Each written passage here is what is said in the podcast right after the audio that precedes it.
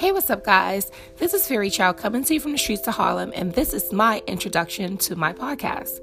My podcast can be a little random, so if you like consistency, I don't think you would like my podcast. But if you like random topics and you're a little nerdish, well, that's a word, nerdish or whatever. If you're a nerd and you like nerdy things like MK Ultra and Ancient Aliens, follow me. If you're a prissy girl and you're a girly girl and you love fashion, makeup, hair, skin, and nails, follow me as well. And if you like love advice, believe me, I've been through it all, so I have a lot of advice to give.